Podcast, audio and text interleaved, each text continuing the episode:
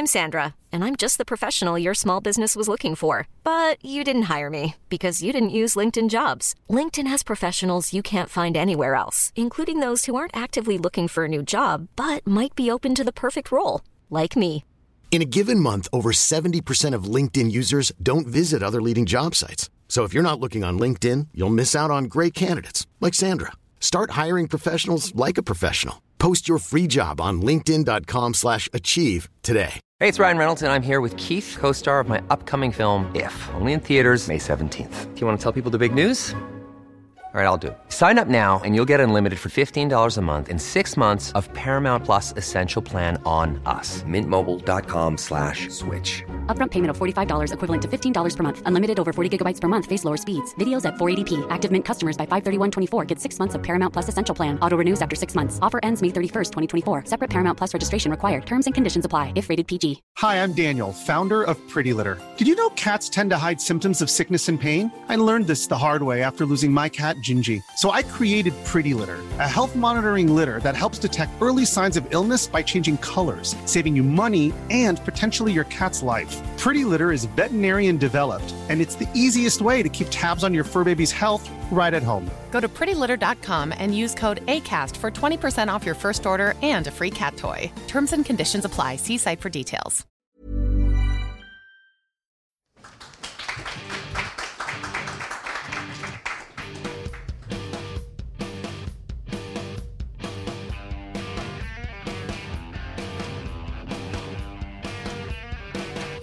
You're on Team Human, where we challenge the operating systems driving our society, reveal the embedded codes, and share strategies for sustainable living, economic justice, and preservation of the quirky nooks and crannies that make living people so much more than our algorithmically derived behavioral profiles.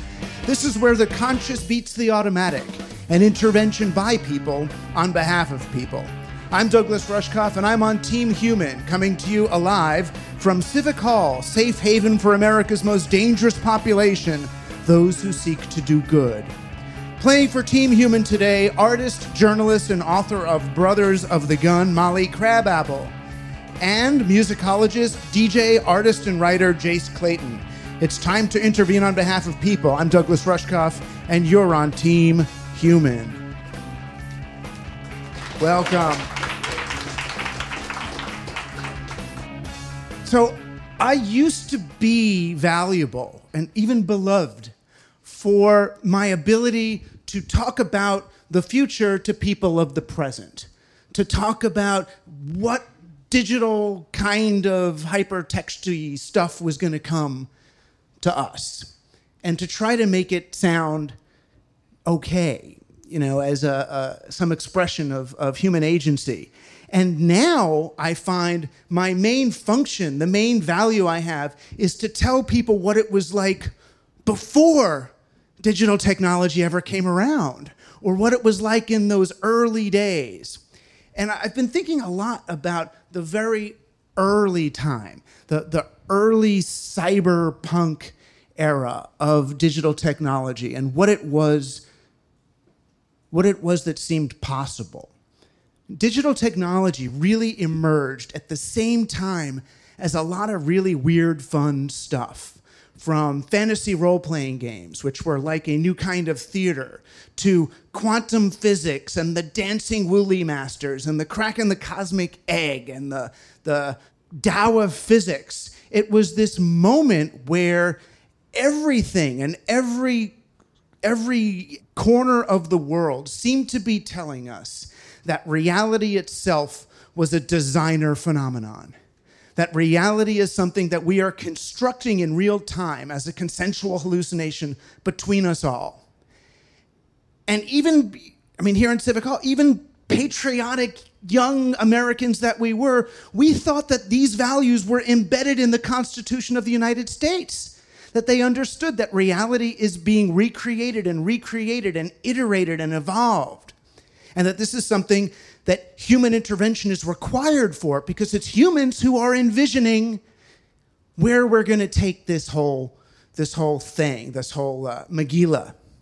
And no, it's not that technology was somehow intrinsically liberating or that the digital revolution would necessarily yield all these great things, but that the digital revolution, the closest thing we had to these sensibilities, the closest thing we understood to what was coming were psychedelic drugs. It really was. That's why I wrote this book, Cyberia, back then, where I was arguing that the reason why Intel and Apple and Northrop Grumman and every major technology company were busy hiring acid heads to work in their r&d which they all were was because psychedelics people were kind of the only ones who were used to hallucinating a reality that they would then go ahead and build. That these were the only people who weren't afraid to construct reality in real time them and kids. And of course kids were great at digital technology at the beginning again because of that, that lack of fear but what Timothy Leary, one of the big uh, uh, advocates of LSD, a, a famous psychedelic, um, what he argued at the time was that the only way to really use something like that effectively is if you have the right set and the right setting. Set and setting. Set, he meant your mental state. You know, what are you intending to do here? What's your framework? What's your sort of psychological frame on this, your mental frame? And your setting, really the environment what environment are you doing it in? So if you're right, if you're going to take a psychedelic drug, but you're going to do it, you know, at in the middle of a crime scene or where there's dying people, it might be a bad trip because oh, this is kind of ucky what's happening around me. But technology was part of this larger social movement that had not just a psychedelic strain, but a countercultural strain, a, a humanist strain, a, self improvement strain, but a social improvement strain. The problem was the only part of this whole Renaissance revolution thing that was happening, the only part of it that was compatible with the market was the tech. The digital tech was actually, this is not a digital revolution. This was a major, broad, a, a holographic renaissance of unprecedented magnitude and horizontal uh, uh, horizontally unlimited, but it was thin sliced into this one thing that had market value. And that was tech and dot com and selling and all that. And we started to think of, oh, this is what's happening. We followed the thread that was being fed. Now, those of us who were in the early part of it were kind of thinking, oh, shoot, this is bad. This is like when all the business people show up at the Grateful Dead show. It's like, oh my God, are they really deadheads or are they just faking it on the weekend, sort of like seeing Google at uh, Burning Man with their own installation or something? God bless. All are welcome. And dot com boom happened. And when the dot com crash happened, a lot of us were kind of glad. We thought, oh, good, that awful moment is kind of over. The net has fought off this kind of bacterial infection, and now it can return to our social roots. And Blogger and fun websites and all these things started to come up. And it seemed really interesting. Then, and we can't underestimate it, 9 11 happened. 9 11 happened, and it seemed to be a slap in the face for everyone who said the fringes can decide reality. Look what happens when you give too much power to the decentralized fringes. Well, they're going to take planes and crash them into your centralized buildings, is what's going to happen. It was a slap in the face, not just to you know, the American business system and the PSYOPs and the CIA and all, but to open culture. You know, it's as if American culture reached this maximum openness on September 10th. And then we went for surveillance capitalism. Right? Then we had two arguments for surveillance capitalism. One was to save the stock market, and the other was to save our asses from those scary terrorists. So we got the setting of the advertiser leading to what? Behavioral design and persuasive technology. We got the set and setting of the stock market guy pushing for algorithmic trading and ultra fast uh, uh, stock markets. We get the set and setting of the military pushing digital technology towards drone warfare. And we get the set and setting of the politician who pushes digital technology towards targeted propaganda. So, as I see it, America is living in a kind of a psychedelic substrate made of digital technology, but we're having a bad trip. And that's because we don't realize, we can't remember, we can't recall or retrieve the basic truth that we're living in a media environment that gives us a creative capacity over reality. I genuinely believe we figured that out in the 60s and 70s. We are creating reality in real time. See what's going on out there? We are creating that. We are actively creating that. We're making this thing, which is why it looks the way it does. So we need to get a little bit of psychic discipline. You know, there's so little hope right now. That's part of the appeal of the right, of Trump right now. When they look at our facts, at our science, they look at our science the way we look at big data or something. All right, so yeah, that's telling me about the past. Oh, you know all that stuff, but that doesn't say who I really am. That doesn't say who we really are. We can hope. I'm not saying, uh, you know, that's part of the appeal of, of, of climate denial as well.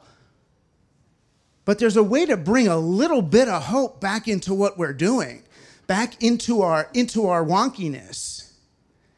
You know, it does seem stronger than, than succumbing to our leftist kind of fact based limitations. You know, but the original strain, the original strain of cyberpunk ethos, those who see in technology and media a way to express rather than, rather than repress human creativity, we're still here.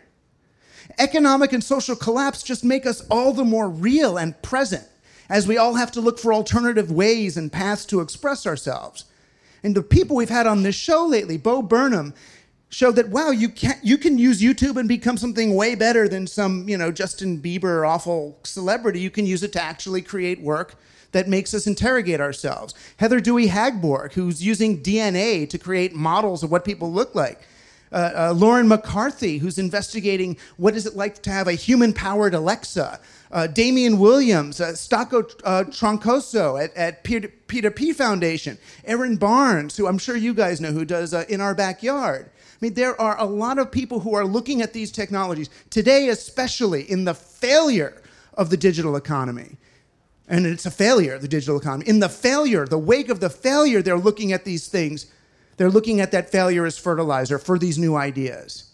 And of course, everyone here at Civic Hall, you know, who reify what it means to be human by looking for ways to express and implement a civic reality of shared responsibility, economic equality, and universal human flourishing. We can do this. And I really I'm only thinking about this because over the last week I've spent uh, deeply immersed in, in the work of our two guests today, Molly Crabapple and Jace Clayton. Molly Crabapple, our first guest. She is an artist and writer in New York. She's the author of two books, Drawing Blood and Brothers of the Gun with Marwan Hisham. Her reportage has been published in the New York Times, New York Review of Books, the Paris Review, Vanity Fair, The Guardian, Rolling Stone, and many more. She's got art in the permanent collection of the Museum of Modern Art. Isn't that just wild? Um, Molly has reported on the Ferguson riots, Guantanamo, recently in Puerto Rico, Syria, immigration detention centers, courtrooms, jails, rendering injustice with a human hand. Please welcome Molly Crabapple. Thank you so much Thank for having you. me. Thank you for being on Team Human. Um, I thought the one way, a fun way to start would just be for people to see just a drop of your work, which is now, I mean, there are these sort of time lapsed versions of some of what you do. So um, they're just this quick video on on uh, Money Bail. Kalief Browder was 16 years old when he was accused of stealing a backpack by a man who changed his story several times. Kalief spent three years in jail, 80% of that time in solitary confinement. He received regular beatings by corrections officers. Eventually, he committed suicide. Kalief was never convicted of a crime. He always said he was innocent, even when pressured to take a plea deal to get out early. And after three years, the district attorney's office dismissed the charges when it became clear they had no case. So, how did this happen? How did a 16 year old boy convicted of no crime spend three years in jail? It all started because prosecutors demanded a teenager accused of petty theft pay $3,000 in bail. Knowing it would pull him out of his young life, trap him in jail, even force him to plead guilty despite his claim of innocence. They demanded totally unnecessary and out of reach bail from young Kalief, jailing him. Kalief's story is not just tragic, it's an outrageous injustice. And there are far too many other stories of injustice like this around the nation. Hundreds of thousands are pulled out of school, pulled out of their jobs, pulled out of church, pulled out of their families and communities, trapped in an oppressive and racist criminal justice system by prosecutors, judges, bail bondsmen, and everyone else who profits from it. Mass incarceration, the United States imprisoning more people than any country on earth it starts with money bail. For the radio audience, they should know. First, you can you can go online, go to teamhuman.fm, and see the uh, animation that went with that. But what we were looking at is a hand drawing uh, what's being described, almost in the style of a courtroom reporter, except with this kind of beautiful pen and ink and uh, the the the combination well, the retrieval really is the thing that's so fascinating to me in this. The the retrieval of a hand painting something. this, this this serious, this real. I guess the, the I, I was hoping you could share with us what is it what is it like to approach reporting and journalism as an artist? You know? Well, I'd say the first thing, and my, my stop motion animations about the prison industrial system are one aspect of my work, but most of my work is actually going places with my sketchbook and using my sketchbook kind of like a photojournalist might use their camera, you know, using my sketchbook to capture reality. And the best thing about being an artist who's a reporter is being constantly underestimated, which means that you can go all sorts of places and see all sorts of things that people never ever would allow you to do if they ever thought you were a threat. But artists, artists were not threatening. Right. So the the pen doesn't look or the paintbrush or whatever doesn't look as threatening to them as a camera lens say exactly so for instance i was uh, i was just on the us mexican border covering uh, the basically the theft of children by our government and the uh, disgusting caging of immigrants and people seeking asylum and i was able to go to so many places just because i didn't have a camera just because uh, it was me and my pen and my paper it was like a lockpick. It is though. It's a it's a, an, an exploit in that sense. But what you're doing is retrieving really old tech. I mean, there's something that feels almost anachronistic about. I mean, it's part of the beauty of it. Something anachronistic about drawing. I hate to even call it horror, but it is horror sometimes. Uh, well, it's true. I mean, you know, before photographers had kind of the dibs on the reproduction of reality, you know that was our art that was our job as artists artists drew all the major conflicts you look at someone like goya that he is more of a father of war photojournalism than anyone else. And so that was what we did. But then for a while there was the idea that um, photography was better because photography was supposed to be real. And photography is fast and it's efficient and it's real and it tells the truth. And art is slow and subjective and it's fake and you can't use it to prove anything. But I think uh, for a few reasons, one of which is that um, the idea that a photograph is an essentially truthful document has been so challenged. Because of a number of reasons, art has been coming back as a journalistic tool. Right, because it's as if, well, they can snap a picture of anything. It could be someone in a that one moment they were doing something different than they would normally do, or it was just doctored and put together anyway. But the thing that makes the the drawings, and I want to get to, to in a bit some of these the, the ones from from the new book, is that there's so much time compressed into a painting. You know, that's it's it could be a could take a week to draw, you know, to paint one of those things that it's it forces a kind of honesty that this is the expression of a human being who spent time there and is now spending all this time to render what she really felt and saw. Exactly. I mean, the work is obvious in drawing. The hand, the muscle, the blood, the effort is something that's completely obvious. And I think that, what is it, like there are enough smartphones for like half of the population of the earth to have a smartphone right now. I mean, at this moment when photography is so utterly ubiquitous, when in so many parts of the world there is no mystery to uh, taking a selfie, drawing still is something rare. Drawing is still something that many people are only drawn once in their entire lives, if that. Well, and the drawings also, it's funny with everybody doing selfies all the time. The drawings, for me, they feel like you're teaching us how to how to see, how to look. Do you know what I mean? Well, yeah, because when you take your selfie, right, you're like click, click, click, pout, like raise my eyebrows. How do I look good? But you're not actually. I mean, there's such a glut of photos. I think like there's more photos taken in a month than there were in the first hundred years of photography.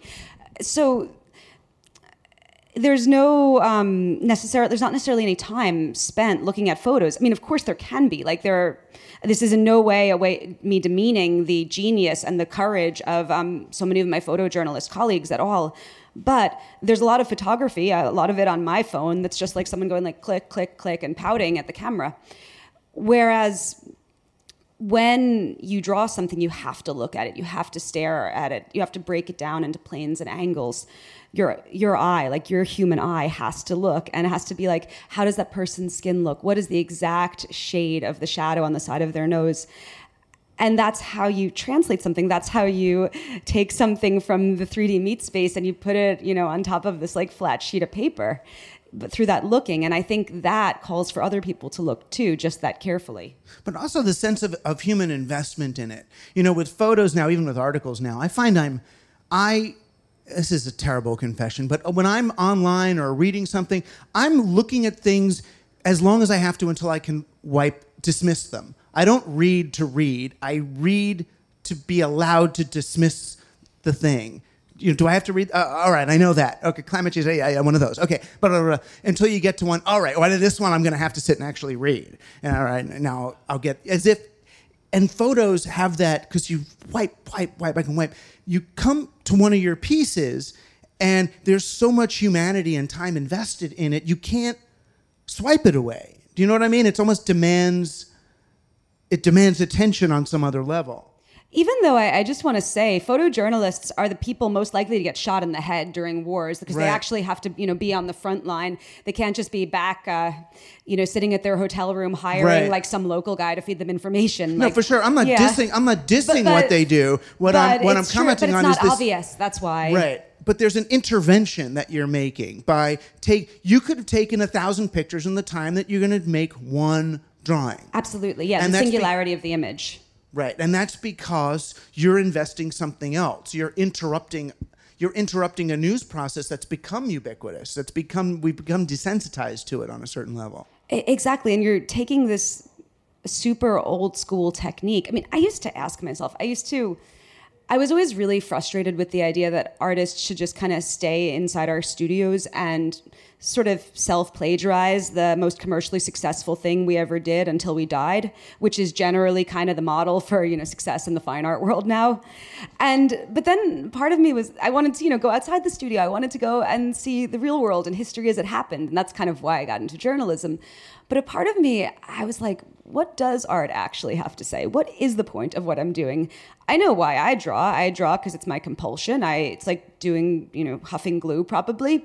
That, you know, it's just what I do. But why is it important to draw? And that was always something I, I would think. I was like, is this is this like whittling? Do I just have the sort of a boat carving habit? I mean, like what's the is this like I don't know, hand weaving like sort of nubby cloth. Like, why am I doing this? You know, am I doing am I doing a bad version of something technology could do better? And then the conclusion I came to was exactly what you said. That no, no, there was an interruption and there was value um, to the fact that a human, essentially with a stick of compressed ash and um, some wood pulp, was reproducing their own reality. Right. And then when you do it, what what does fidelity mean to you in that kind of situation? In other words, fidelity to that situation as an artist. It's not just the fidelity of what it looked like, but kind of the fidelity to what it to something else. I work in a, a number of different ways, and this is um, very often always a a balance between the constraints of my situation and you know what I want to create for instance, uh, one of my most famous uh, journalistic series was in Guantanamo Bay. And that was a place that photographers could not capture because the military has a series of security guidelines that sound reasonable at first, but once you start doing all of them, you find that the only place that your camera can point to is the floor. It, it's a, a sort of veiled form of censorship they do. But art could draw around that, and I had a variety of techniques for doing that. But when I was working in Guantanamo Bay, I was literally being hauled around by a press officer on a sort of, you know, Potemkin village tour of the prisons.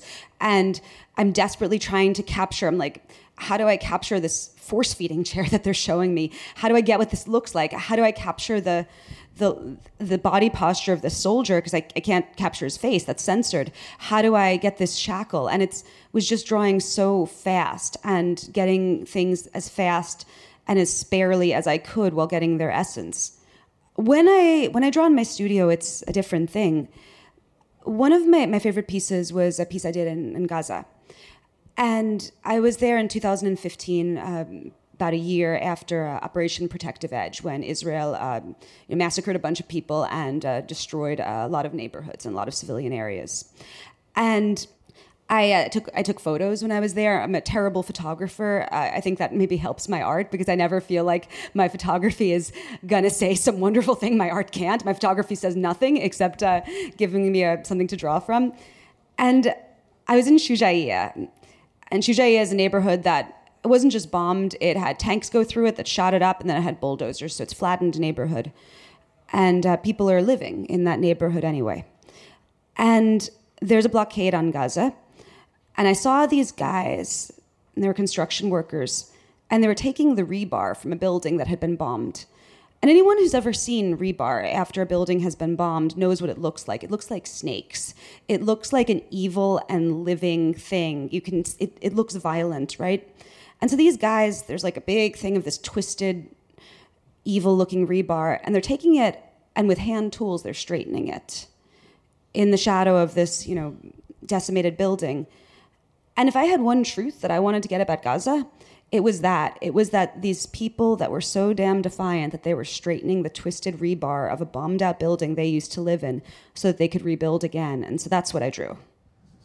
I mean, did, you've been on a really interesting journey you know, when when I first met you, you were doing comics, and um, the deceptively. Uh, uh, uh, I don't even know if I read the word uh, uh, uh, subversive um, sketches. I mean, the, the, the sketchy salons you did, which were kind of like you'd hire, you'd get hired with a couple of other people to like go to a party and what teach them to draw? So back in the day i used to be a burlesque dancer and naked model. That's how i supported myself in school and a bit after. And i got to meet the coolest men and women of my life doing that the smartest toughest most brilliant underground artists that i've ever had the privilege to meet who taught me so much and a lot of them worked as artists models but when they were an artist model they were just like a naked guy or girl it wasn't about them it was about like showing a rib cage and it's really important to learn to draw a rib cage. You know, nothing wrong with that. I, I certainly, you know, spent a lot of time drawing rib cages too. But I wanted something that also paid tribute to my friends as individuals. So when I was 22, I started an event that is still going on now, pretty much without my intervention, and um, which was hiring underground performers to model while they presented themselves exactly how they wanted to, whatever that meant to them. And I started in a bar, like a dive bar in Williamsburg that my friend owned with uh, a few of my best friends. Kind of took over the world. It was still going. I haven't I haven't been involved with it for about how long, man? Uh, seven or eight years, maybe. But it's not every day that your your pet project that you start at 22 with no money or know-how like keeps going um, 12 years later and it was i mean to me it seems subversive because people would go oh we're going to go to some party and get to see you know, naked people or whatever and draw them. But then they're confronted by not just some naked body, but here's this human being. Like like a tableau vivant. Right. And then I mean the so did you ever find that people transformed by the experience like just some, you know, kind of closed-minded person going to this thing and then kind of seeing the world in a different way afterwards? It seems like a performance art experience that could be transformative to certain well, a lot of people. Of, you know what it did do? There were so many. I mean, the classic story, right, is like young people coming from all around the country and trying to find themselves in New York, right? Like 18 year olds who maybe like come from a repressed background or the suburbs or, you know, maybe a, like a fundy Christian place. And they go to New York and they get to be their true selves. And so many young people found that community in sketchies, so many young people. And when I think about like what I'm profoundly grateful for, it's really just a crew of uh, young men, but especially young women, especially awesome young women who found a place in New York where they could be like, where they could do their art, where they could be um, respected, where they could draw amazing things, where they could hang out with like sexy, subversive underground performers, and where they could have a community of, of people. And that, I think, was perhaps one of the most transformative things it did for a lot of people. And then, I mean, those of us in your in your extended circle then watched you get. I think the, the Guantanamo was the first. Was that the first big, sort of drawing journalism story? Uh, well, I had I had drawn a lot during Occupy, but Right. um, and I had kind of on the strength of an article that I did about my arrest at Occupy. I Right. had I got in a Vice column, and at first I was just like writing personal essays, which I I, I I still love. I still think they're some of the best stuff I've ever done. But I was able to uh, talk my way into getting press clearance to visit Guantanamo. And when I And that was with what publication? I That was with? Vice. Vice. That was Vice. Vice basically they trusted me and they gave me my platform early on, and I'm forever grateful to them. And I pretty clearly got the clearance because, as I said, artists are underestimated. Right. And then you went, but then you you came back with drawings, but you also wrote a big piece. Was that for Vice? Yeah, I wrote like that a was- feature. and that kind of caught fire in a way. I mean, everybody I know read that and it, and was so moved by this. Uh, I mean, it was interesting. I hadn't thought of you as a writer writer until then. I mean, was there something about about that particular situation that that kind of unleashed a, a different journalist, a different writer fr- out of you? Well, I mean, I had done a you know a bunch of viral articles before that, um, but I think that it was the the challenge, right? I mean, Guantanamo Bay is it's kind of one of the most evil and famous institutions in, in America. It's where our inability to be good comes smack dab up against our proclivity to be nice was how I always put it. It's a place where they, you know, force feed people who are locked up forever, but they let them choose the flavor. It's true, they do. And so when you have a subject like that, it demands something of you. And I, that, that's why, I mean, I had wanted to be an, a writer when I was going to school. I even, I wrote this terrible, terrible novel when I was in high school that was about time travel. It was very bad. Um, fortunately, it was never put online.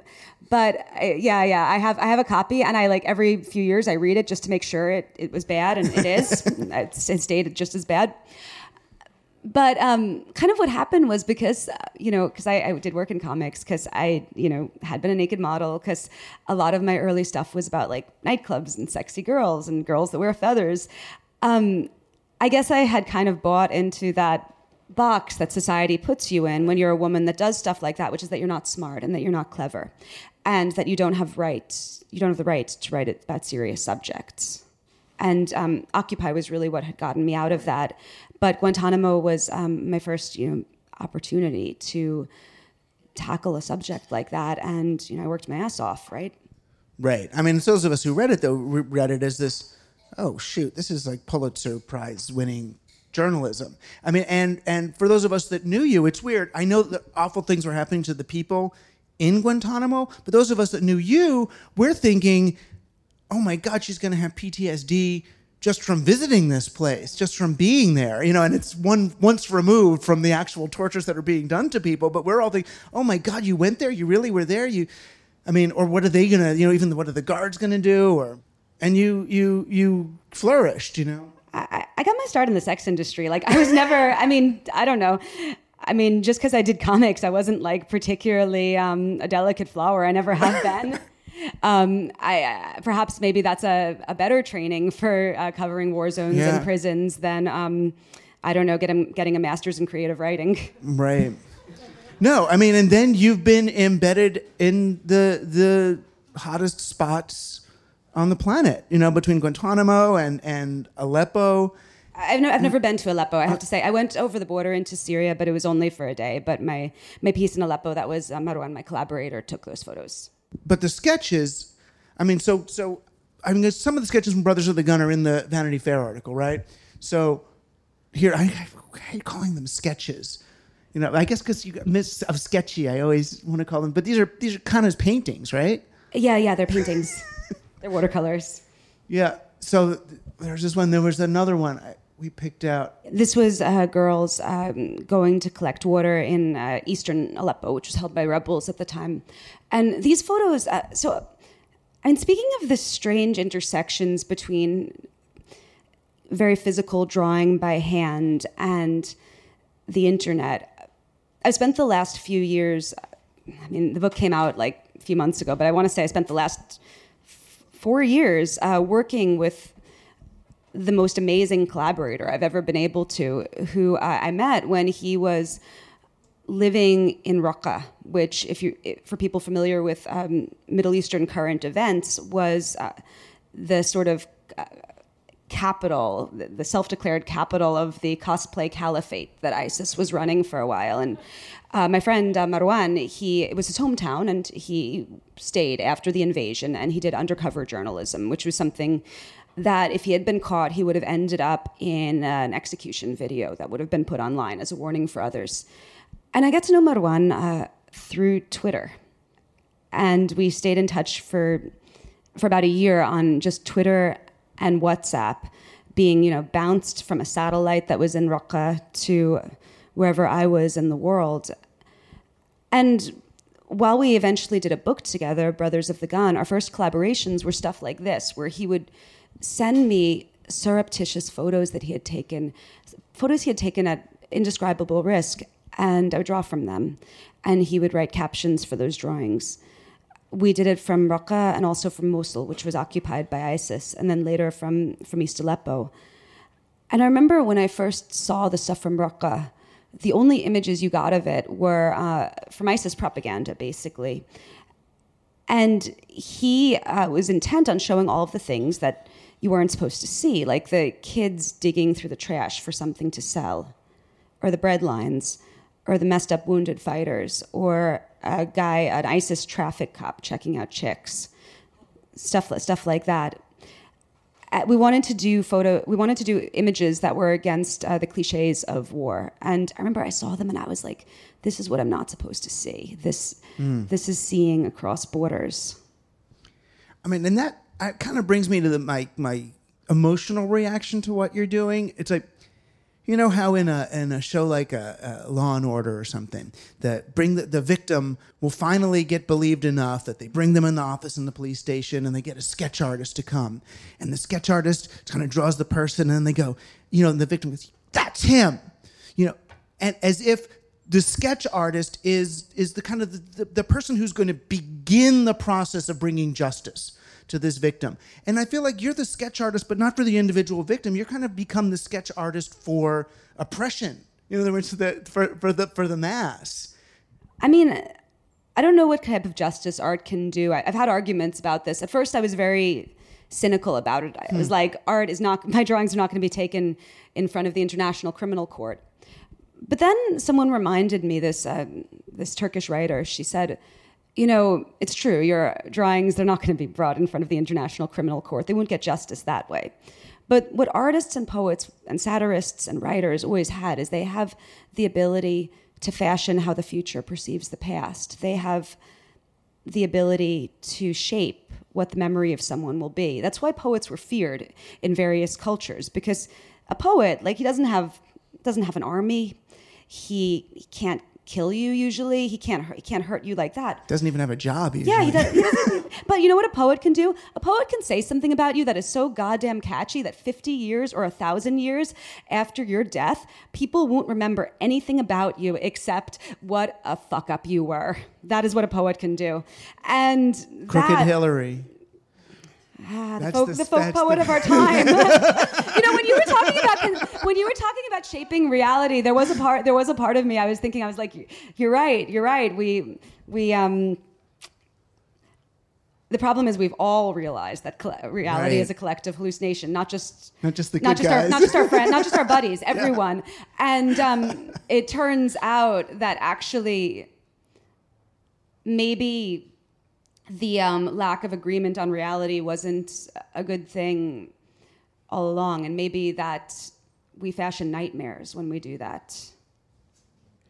I know that's the thing I'm scared of now. I mean, well, first, as a as a, as a human being, witnessing these things, channeling these things, do you get into overload?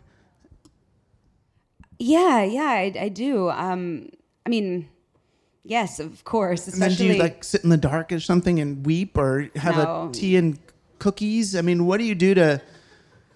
I mean, it's like you know, There's residue for sure. you know. I mean, okay, I got, I just gotta say though. I mean, I do this voluntarily, right? Like everyone who does it, it's it's not. I I, I, I think that like the people you know one, one should worry about are the people who it's just their lives and they're stuck there because they have shitty passports, not you know, or because their country has been destroyed, not you know someone who who quite voluntarily uh, goes in and does a little work for you know a few days or weeks. Um, but I think that it's so it's not just like you know me or people you know in my fields. It's I think that's what's actually happening is um, it used to be that you were only exposed to um, a certain amount of the world's suffering, whereas now it is quite theoretically possible, if you wanted to, to be exposed to all the world's suffering, all of it, all of um, the kids dying of cancer and bombs falling and the uh, frustrated life plans and the poverty and like the toxic chemicals and the inevitable climate change, all of it, all at once. More than not only more than you can do anything about, because that's you know that's a given, but more than you can even feel anything about. And um, you you see, and this is leading to a lot of interesting and troubling realignments. Uh, the first thing is that a lot of people have uh, just decided, well, my I can't feel bad about all of this, so I, don't care. I don't care. I'm just not going to feel bad. Fuck it. You know, bomb, bombs away. Fuck it. Um, the other thing is this sort of uh, bizarre whataboutism and shaming that's is best exemplified uh, every time there's a terrorist attack in the West. There is um, a listicle of eight terrorist attacks you weren't thinking about when you were looking at the terrorist attack in Paris.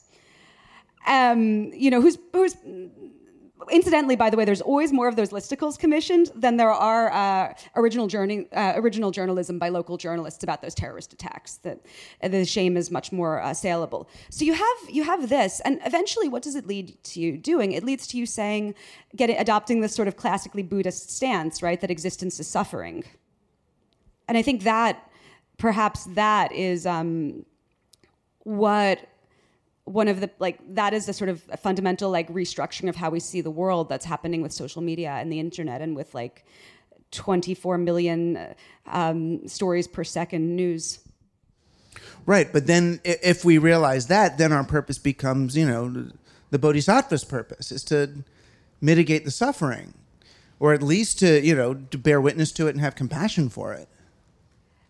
Yeah i think i think people they react to it very very very different ways but i i definitely think that like at first people's reaction was wanting to do something about it but now many people's reaction has just been to turn off turn away from it. Right, or build walls. yeah. Or f- say fake news. Do you feel, m- having been through the last eight or nine years of, of these experiences and, and studying this, do you feel more hopeful about the world than before? I don't feel hopeful about the world, but I feel uh, hopeful about people, if that makes sense. Um, I mean, and I don't necessarily mean like the, the human race or like all people, but I mean like individual people, because I've I've seen and continue to see such genius and resilience and kindness and courage and hope that I don't think anyone couldn't be awed by it. Anyone couldn't be inspired by it. And I mean, hope for the world. I don't, I don't, I don't know. I don't know what that means, but um, respect for people. I think that's what it is. A profound, profound, profound respect for people. Humans. even. Humans. Have you ever thought about going doing teaching, or do you do some, or I don't have a degree. Like, no one's going to hire me. Well, art school? Do you need? I guess you need degrees for that too. Yeah, you need a degree. I'm not vetted. I might, you know, plant like dim ideas in people's heads. Sorry, guys, but it's free, you know. Well, you teach through your work. Yeah, and I also, to be honest, I, I don't know. Like, I, I've always been pretty skeptical of art school in America. Um, I, I, I wouldn't feel this way in like a country that um, didn't get people into $200,000 of debt to get a degree. Like if, if art school was, you know, subsidized by the government, this doesn't apply. But I was always like, most of you aren't going to be able to make a living as artists. That $200,000 you spent, you could spend in a million ways that are more pleasurable, educational, productive, or fun than, than this is. You can, a million ways. You could, you could buy an apartment that you live in. You can um, spend like five years apprenticing um, to some like master painter in Thailand. You can do all sorts of things that don't involve uh, getting into deep debt at SVA. And so uh, I always felt like if I taught like at an art school like that, basically I would be um, complicit in uh, the reproduction of um, enslaving people to um, to debt and enslaving people to jobs that they didn't want to service this debt. And um, I was like, nah, I'd just rather if I, ha- I have something to teach, I'd just rather hang out with someone, um, maybe some like working class young person, and like tell them myself, you know, how to do it for free. Right. What are you What are you working on now, and what's next? Well, what am I working on now? God, I, I'm finishing up my, my Rolling Stone piece about the border. And if anyone afterwards uh, wants to like listen to me rant about the border, I'm happy to. About the horrible bureaucratic nightmares. Oh, by the way, I'm just putting this on the podcast because it galls me. The press agent at ICE, whose entire job seems to be to thwart journalists and pre- prevent them from accessing stuff, makes $108,000 a year. Hundred and eight. Yeah, hundred eight thousand dollars a year. That's that. This is this is you know where where the where the upper middle class is going in America. But um, so I'm working on that. And what else am I doing? I don't know. I've been drawing like cool portraits of Puerto Rican poets. That's that's been really fun. And I, I my my hobby is um, I study Arabic. I I feel like I'm never gonna actually master it, but um, literary Arabic is probably like my my great like love passion project uh, thing I do for fun. So uh, right now I'm reading a really cool book called Leg Over Leg, which is the first modernist Arabic novel. In the in the work you're doing on the border, I mean, is it? I feel like a lot of people are trying to figure out what is a border anymore. You know, there's a there's. I, I was talking to Danielle, who I've got to have on this show, about borders and nationalism and how things work and what is a nation anymore. But I understand Trumpist people's fear of like, well, what is the ba- if people just walk across there? What's our boundary? What is this thing? But then it seems to collapse on itself. Finally, the idea that the nation state might just be an obsolete construction. That this whole thing is kind of stupid. There is something we really have to figure out now, and I, I'm, I know I'm giving such a depressing podcast. I suck. I'm so sorry, guys. No, no, it's no. joyful. But, but but but this is this is this is what worries me. We uh, because of climate change, in and this is already happening, but it's going it's going to keep happening at an increasingly accelerated rate. A lot of people are going to have to move because the areas that they're in are going to be underwater or too hot, or have droughts or have extreme weather or being otherwise uninhabitable. And if the world does not think of a way to give people human rights that are not dependent on a piece of paper that they get because of the place that they were born in, the type of fascism that emerges out of all of those people having to mo- inevitably move versus the current border regime is going to be a type of fascism that I mean it it, it gives me chills to think about the horrors that are going to be unleashed from that. So to me thinking of ways to organize beyond the nation state it's not it's not just like a cool idea. It's actually something that we fundamentally have to deal with because our entire planet is warming and changing. Right. And being able to accept accept that to a certain extent at least gives us the ability to move humanity around in a way consistent with reality rather than these artificial political boundaries especially because our history has always been completely intertwined. We have always moved. We have never had pure um, states. We have never had places where only one type of people lived. That that's just that's just a fiction. I mean, even when I mean, one of the things that like I laughed at like was I was in McAllen, and you know, which is on the border. And, you know, McAllen until 140 years ago was Mexico, and it still feels like it. And it's mostly, you know, Mexican American people. And I was just like look, thinking about the Trump people, and I was like, what are you afraid of losing? What are you afraid that's going to change? You know, like this, like what, what are you so afraid of? This was never the pure America that you've hallucinated. You know, this was never the white ethno state that you imagined that existed, and it never will be. And your fear is causing ridiculous horrors and your fear isn't even rooted in a real past. Right. Well, that's where I'm thinking, or at least hoping your work is curative, in that it it allows us to see the humanity in these situations and of these people, of these others. You know, so we're we're not as filled with fear, but filled instead with identification, ultimately compassion, and moved to do something. Thank you.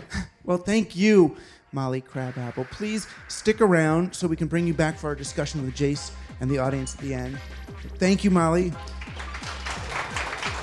Thank you so much. Thank you. You're on Team Human, coming to you alive from the Google funded and likely surveilled Civic Hall. The only co working space in New York City where demos means something other than pitching a VC. Team Human is a flag in the sand, a denunciation of the fear, the labels, and the lies that are used to alienate us from one another, erode the fabric of our social reality, and pit us against one another in an ill conceived and self destructive competition. And for what? Total isolation masquerading as security. Well, that stops here. It's time to find the others. You can support Team Human by going to teamhuman.fm and clicking on support.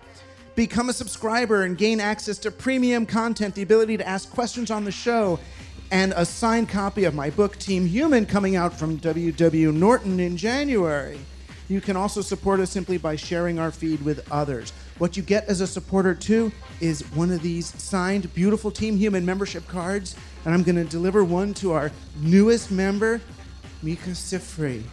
He's a card carrying member of Team Human. Thank you, Mika.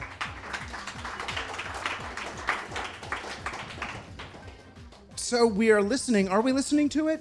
A clip from Jace Clayton, aka DJ Rupture's acclaimed 2001 CD, Gold Teeth Thief. Say that 10 times fast. This one is reaching out to our foundational crew.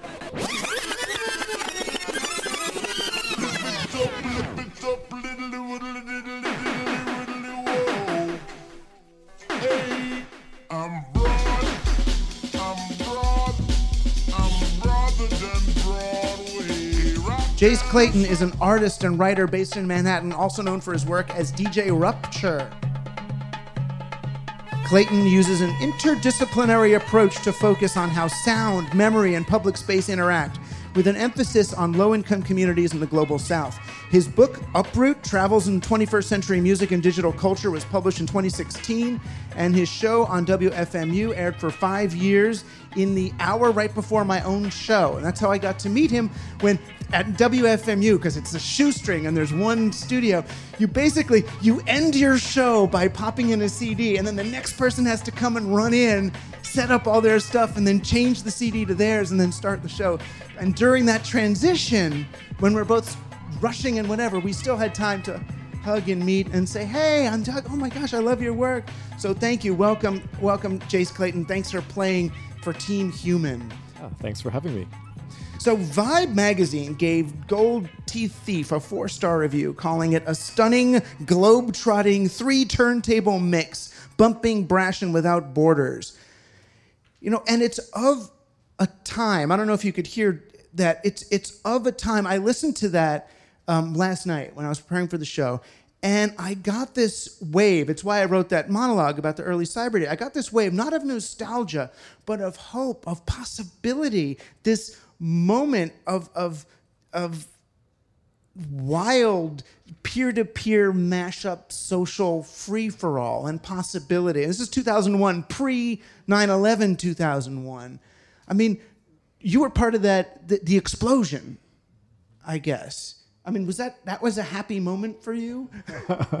yeah, it was, of course. Um, yeah, and with that mix, it's funny, you know, I, in a way, I was like, here, here's my record. Here are the records I love. Here are the sound I love. All different types of music and genres, and and what happens if I can combine them all into the same space and layer and overlap and draw that out into some sort of other narrative um, in the form of a mix.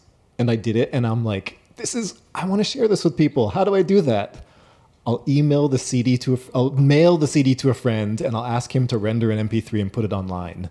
And then it just kind of grew and sort of went viral, as people would say nowadays. And so you mentioned the Vibe review. It's like I didn't mail out any press copies. It just sort of caught on and snowballed. Um, but the hope of this time when all these things were connecting and tumbling together, and there was a sort of joy behind it. Well, it was that, and that's it's funny because I wrote in 1994. I wrote this book, Media Virus, and that's the viral that I meant. This the, the both the wild recombinant quality of the music, but then the recombinant uh, contagious spread of the way the music moved around. And I feel like what we've seen is how viral went from being this wild, almost sigil magic spread of combinations of things to some new technique of the propaganda state through algorithms and big data. Yes. Yeah. It's it's so crazy how some well first off like that sort of serendipity and like gestalt moment couldn't happen nowadays unless I had, you know, the sort of the like the Spotify gatekeeper on my side and all these it's a series of like four or five people basically. um, whereas then it was this wild groundswell and you know, I yeah, I was sort of my it my DJ career began, but then all of a sudden, you know, within a year or two, I'd be invited to Brazil, to Belgrade, to you know, all all these different places. It wasn't even located in one specific site then, um, which is fantastic. And you would go in and play, or you would DJ, you would do. Yeah, yeah, yeah. So DJing, box of records. But it wasn't just DJing for you at that point. It wasn't just I'm going to play this song and this song and this song. You were in performance. Were you mushing it together? I was I was mushing it together. Yes. yeah, that that was that's the important part. I mean, I mean I I always appreciated DJs for the fact that it's not about originality, you know? It's like I don't have to make music to participate in it. Um, but that said, I was like I'm very interested in being as active as possible with these sounds. And so like it's beat matching, layering, transitions, um, especially back then, I was into. There's a lot of density going on in a lot of these mixes I was doing, which meant um, kind of nonstop work to make it appear seamless. Right, and on the other hand, you're kind of like this crazy librarian, you know, finding the twin poles. Yes. Well, you know what I mean. It's like here's yeah. some Balinese this and some of that to bring in. I mean, it's like it's like knowing that this sound is going to go with something that I heard in 1987 that was recorded in the you know the backwoods of wherever.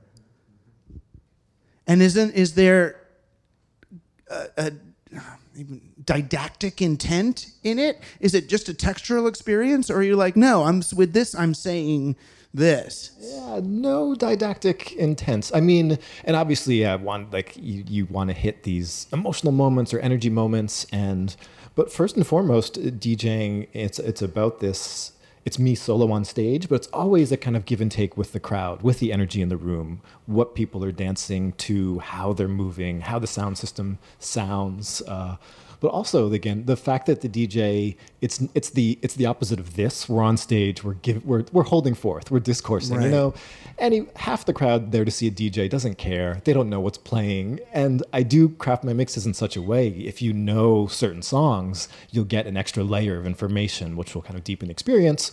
But you can also just sort of stumble in to be like, oh, I was at some club last night. I don't know where I was, but the music was great like I'm also very happy. Right. It's like the person walking into Star Wars who hasn't read all the novels. You know, it's still you know, well not anymore, but it would they were still good movies.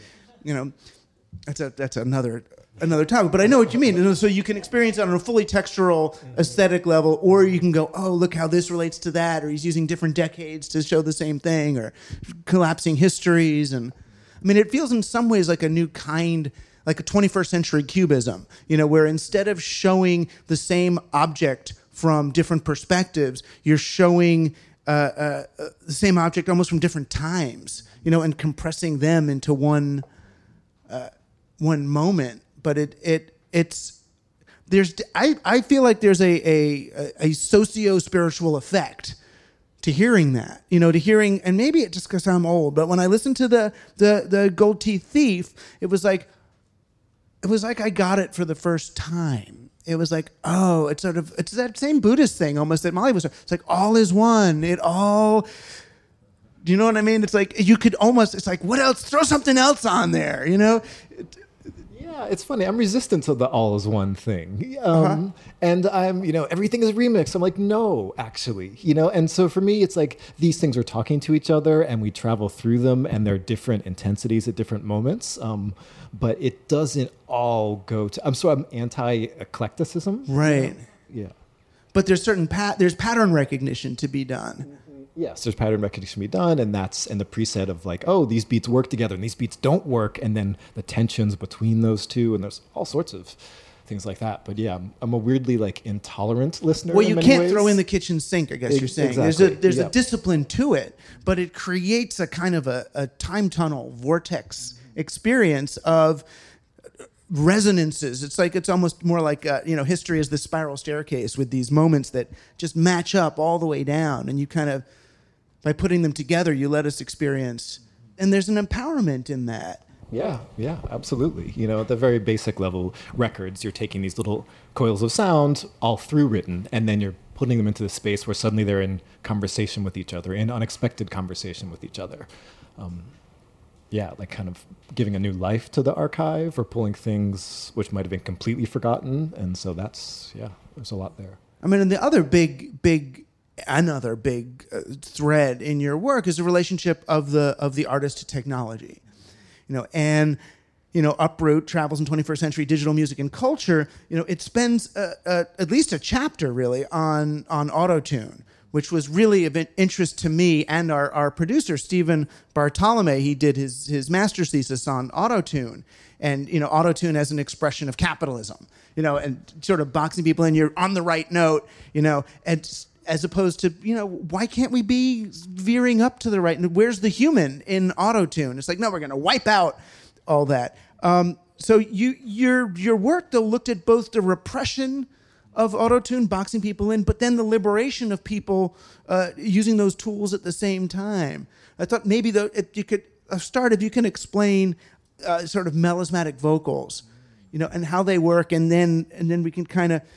I mean, melismatic vocals. Is it just like when you hear someone read Torah and they go on that syllable? Is Bas- that it? Basically, you know, it's like Aretha Franklin, soul music. There are all these traditions, Quranic recitation, where you know, melisma is when you take one syllable, you know, and you pull it through many different pitches. You know, amen.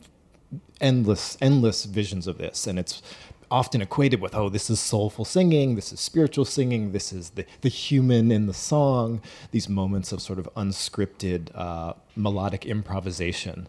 And then the, the, so for the chapter in Uproot that's writing on autotune, I focus specifically on, I mean, I talk about the, the bride technology, it happens in California, but then very quickly it's in rural Morocco conservative wedding music full insane sounding autotune in this which is in what is utterly removed and we from- actually have that. Let's play that clip for a sec.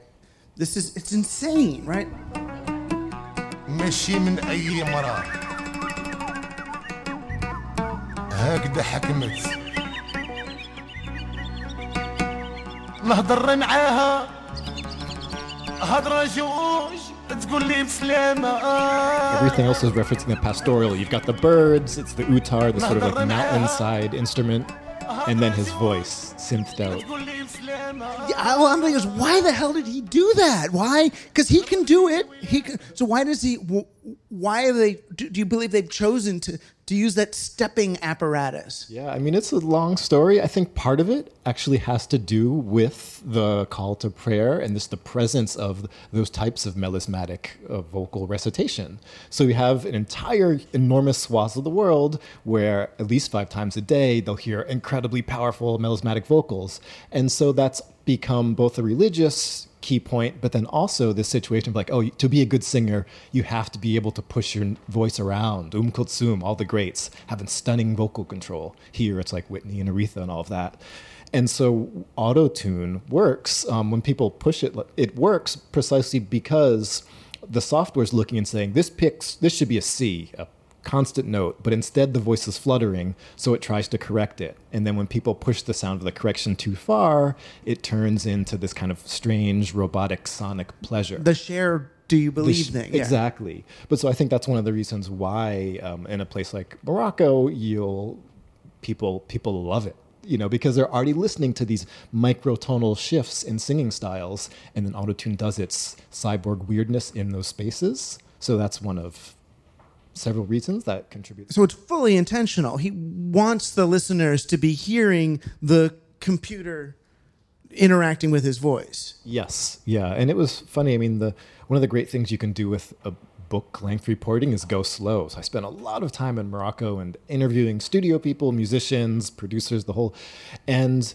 it's kind of fascinating because there was people reluctant to say that they put on autotune. Some would say, "Oh, I I can sing. It's the producer put it on," and then they say, "Oh no, I'm the producer." No, the artist asked me to. There's a lot of like because there's still this mix of like they don't want it to seem like it's a crutch, but it's the sound that everyone's looking for. So that was just the kind of fantastic like, push and pull. And it goes both ways, though. I mean, you wrote in the book how Whitney, the Whitney Houston's opening of um, what's the oh, song? I will always love you. I will though. always love you. My daughter always sings that. Ah, yeah, yeah, just because of that. Um, she's part she's of into the melisma. Yeah, she is. I mean, she, when she does it, it sounds a little bit more like, uh, uh, you know, Frankie Avalon or something, you know, one of those. But um, it didn't. Uh, Auto tune can't do her. It can't auto tune her. In the opening of that, it gets. Yes. It yeah. goes nuts. Exactly. It goes nuts. And because the software, the algorithm sees it as one big error. They say, oh, this poor woman can't hold a note. And so autotune freak, freaks out. It doesn't do that to her.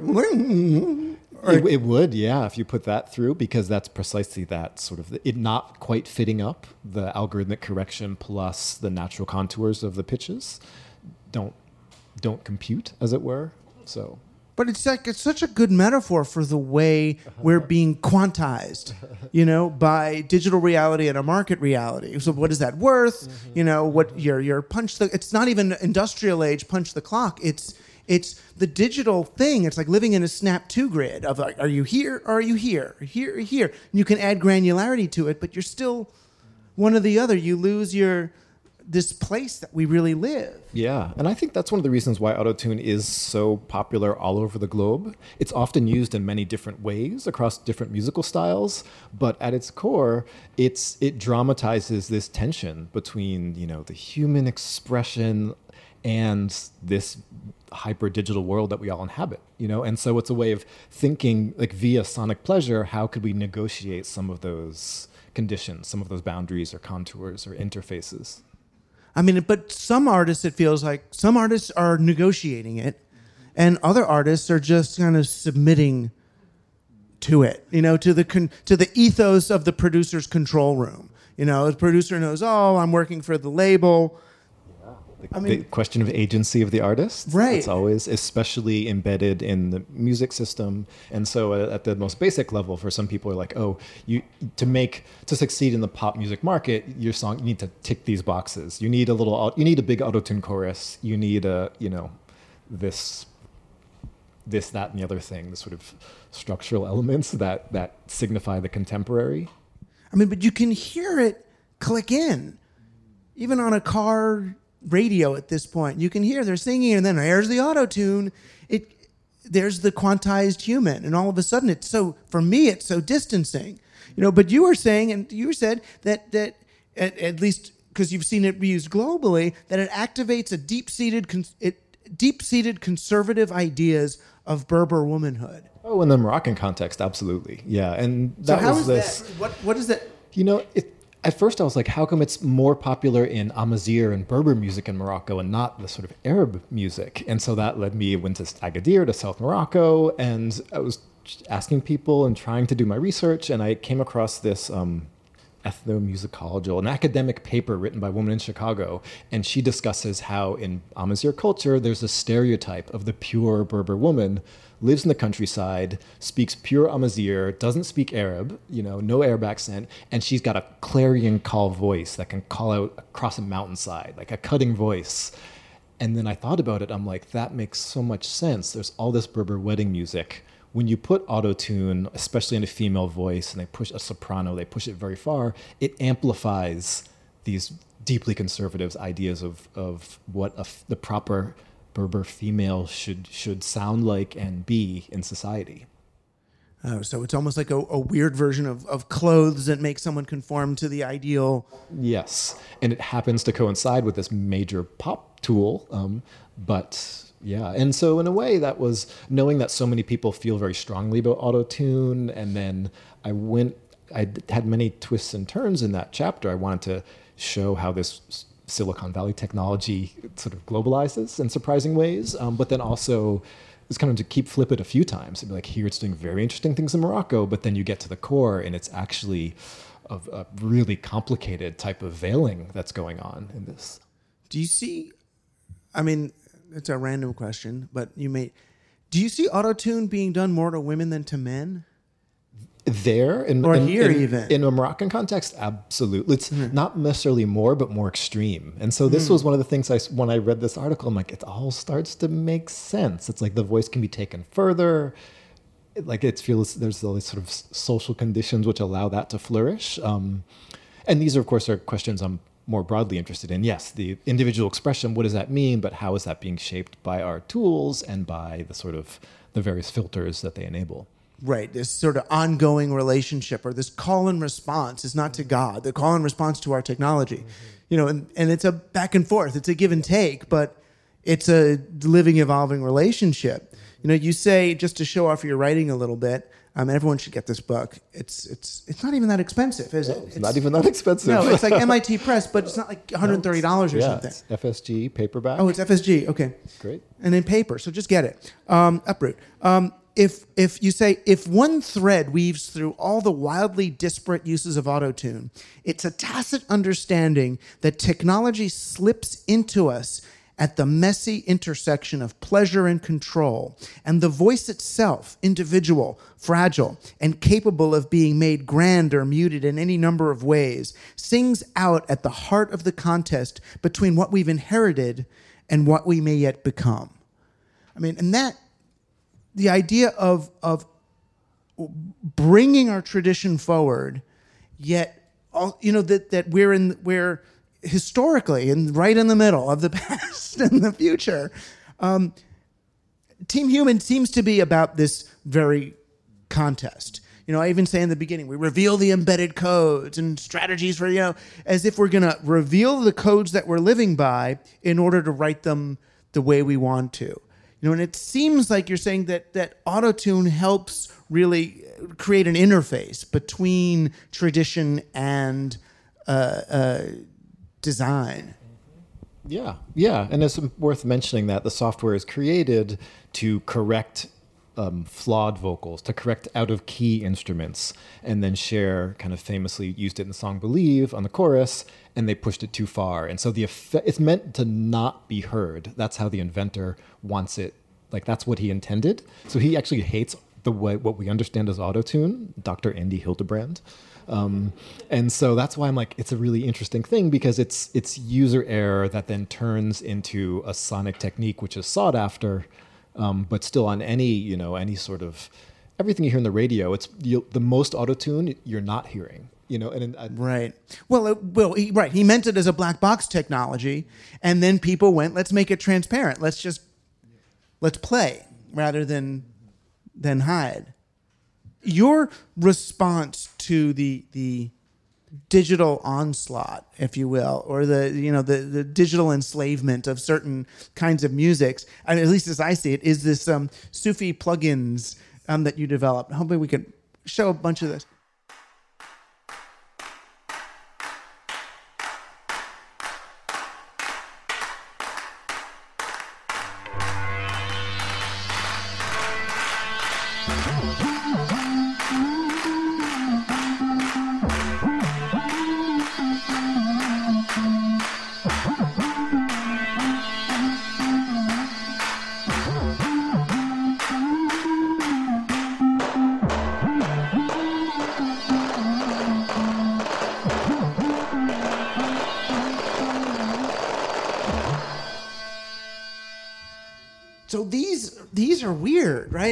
Mean, they're even they're labeled in in some other language. yes.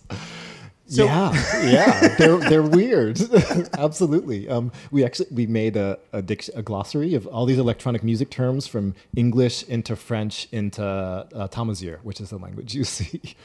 And then these are these are plugins for for Ableton Live. Right now, Right. they exist in one system, um, but yes. And so the idea was, let's think about let's think about non-Western musicality and different ways of encoding that in in the digital that aren't being addressed. Like, what could like a radically new interface look like?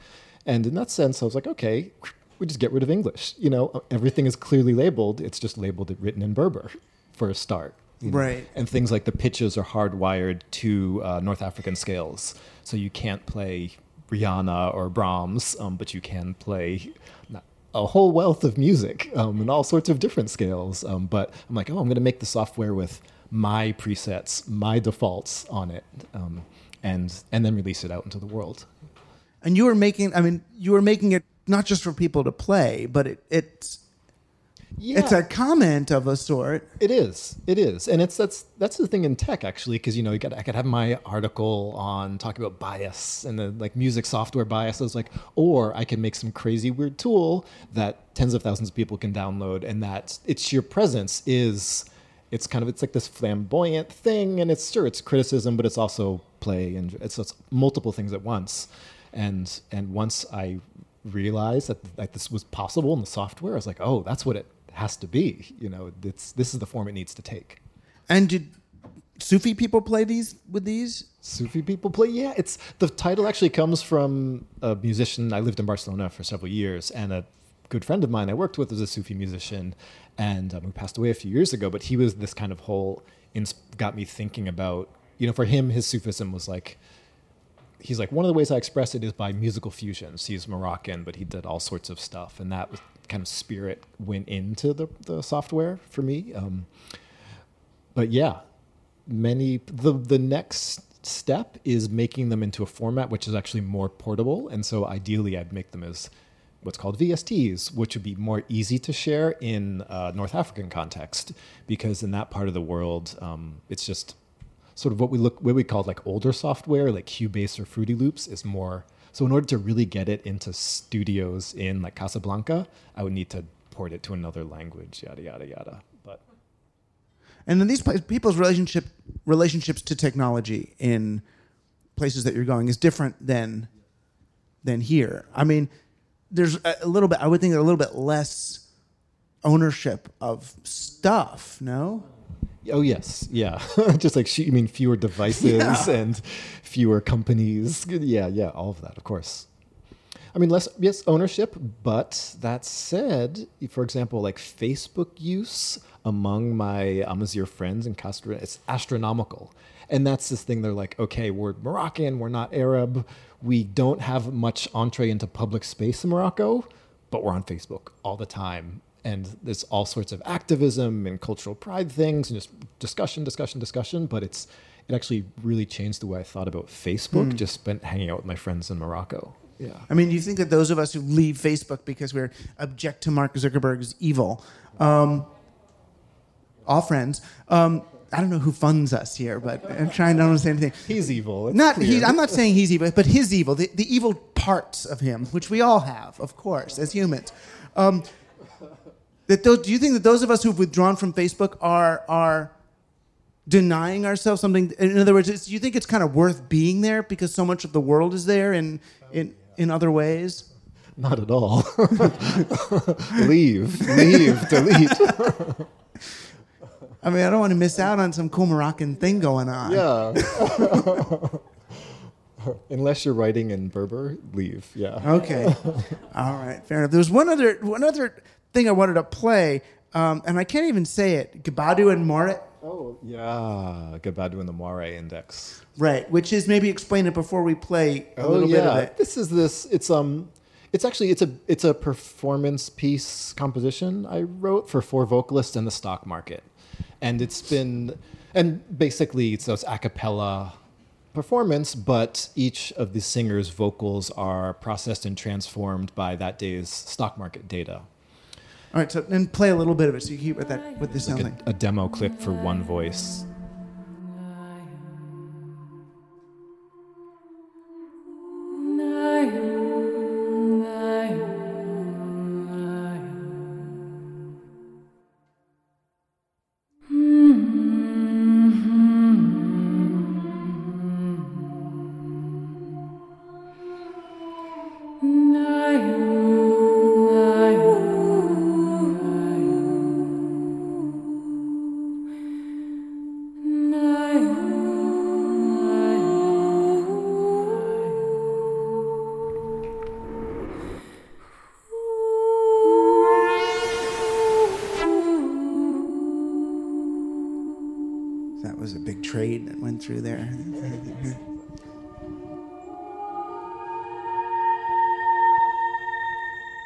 Guess you didn't get this broadcast on the New York Stock Exchange trading Yeah, floor or hasn't ha- something, feeding back to them the sound of their own trades. And, It's not yet. but I mean, you made it. You made it sound really, uh, uh, you know, so, like something that would be in the cloisters, not. Uh, Yes. Yeah. This is, you know, and it's four vocalists, and they're sort of different sections that are trying to get different emotional moods. Um, but yeah, in a way, the whole concept started me to think like, what is. What is an individual individual voice nowadays when we're amplified and scattered digitally in so many different ways? Um, and thinking, well, we're talking about it with autotune, this idea of like voice and soulfulness in the body and the individual. It's like, well, no, actually, we're obliterated. We too are products being traded, and there's this layer of international finance and data shooting around. Let's think of a way to um, to kind of create a performance setup that will, like, quite literally give voice to this. So you'll get the uh, the human voice, but then you also get the layers of of, of electronic modulations that are interpenetrating, um, and it's set up so that the more And that's um, also the voice of capitalism. Exactly, it's the voice of capitalism, yeah. And it's set up so that the more instability there is, the more the values go up and down, the more um, sort of distortions, or the more modulations you'll hear in the.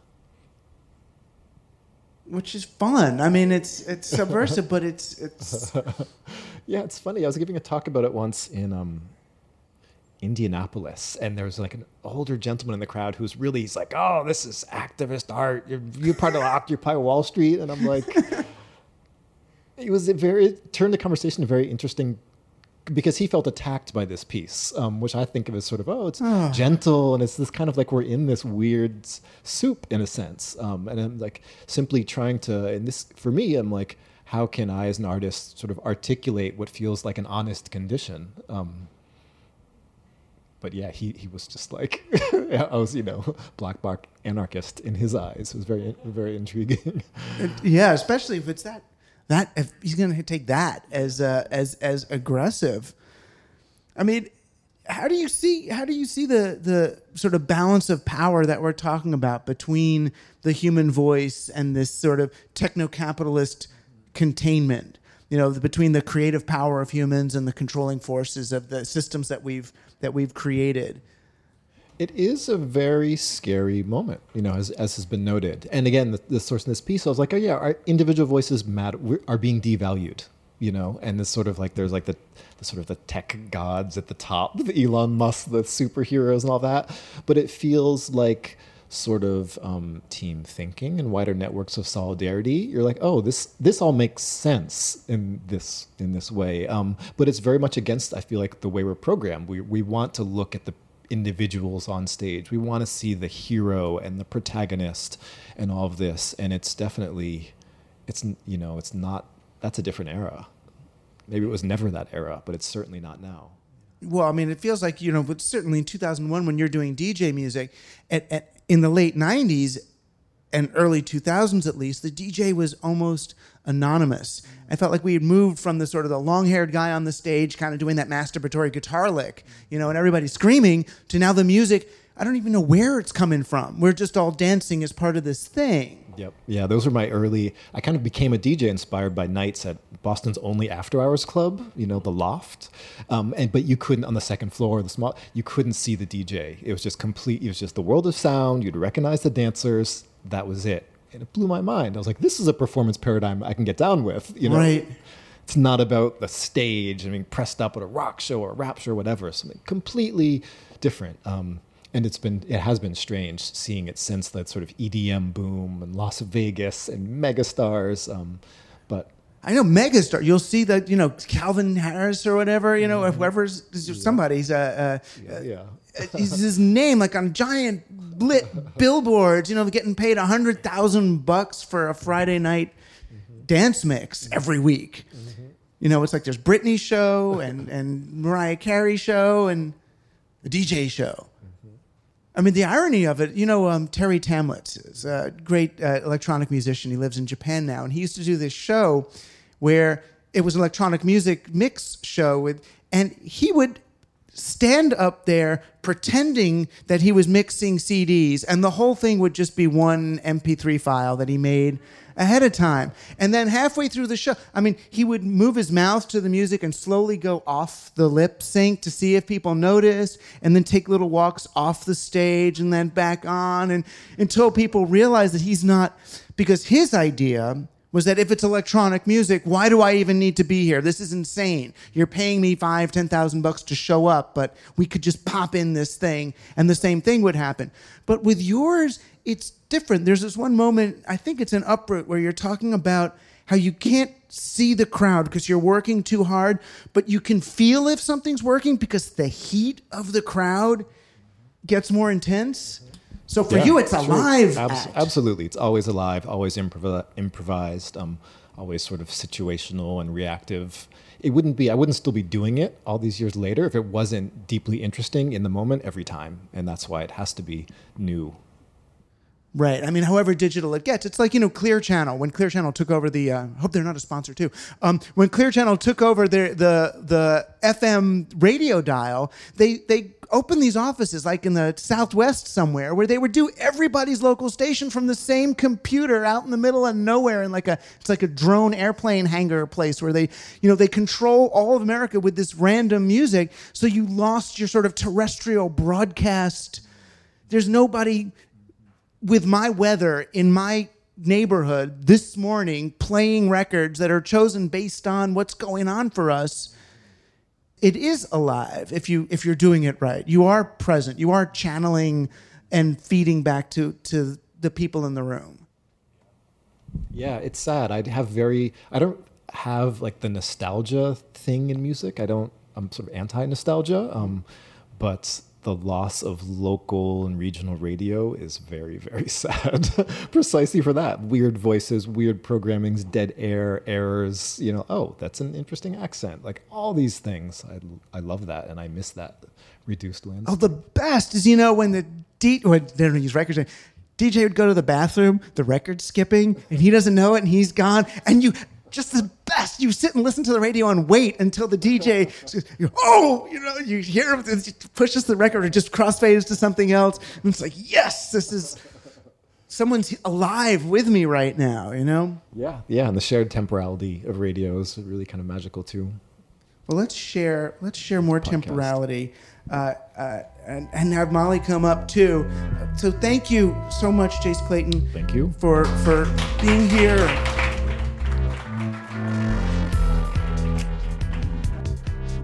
Uh, let me remind you all you're on Team Human coming to you live from New York's Civic Hall, where they nurture the radical idea that human beings have common interests and can even work together to realize them.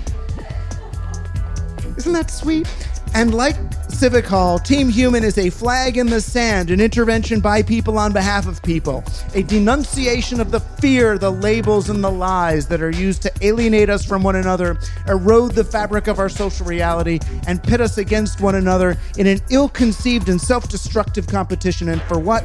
Isolation masquerading as security. Jace, Molly, thank you for being on Team. You're now officially inducted members of Team Human. There's no way out. You'll get your cards in the mail. I'm hoping we can talk with each other and then and then have uh, uh, people from our our uh, invited audience uh, join us in in this conversation. I thought maybe I'd, I'd start with some of the things that seem kind of uh, common to both of your work. I mean, one is is memory. You know, I feel like essentially you're you Molly, you kind of download download your or someone else's memories into paintings. And you write a lot about the confrontation of memory with the present and with technology. And what are we going to what are we going to retrieve? What are we going to bring forward as we go forward? You offer a, a glimpse at, at kind of two different kinds of memory or the friction between where we are and and our memories is, is your work informed by these sort of impressions of memory and retrieval I actually I wanted to ask Jace. You had something that really struck me about being anti-nostalgia. This is something I, I think about a lot um, because I'm I'm from New York. Like I was I was born here, and I think and it's always the cliche about New York, right? That every single generation of New Yorkers is like, ah, I was only cool when I was 20, and you know now it sucks and it's changed so much.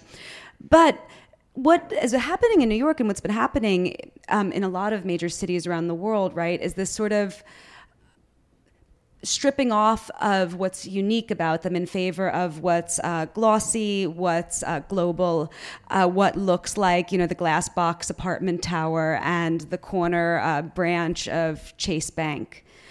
And while nostalgia has always been a part of the New York experience, I find myself like particularly being eaten by nostalgia now.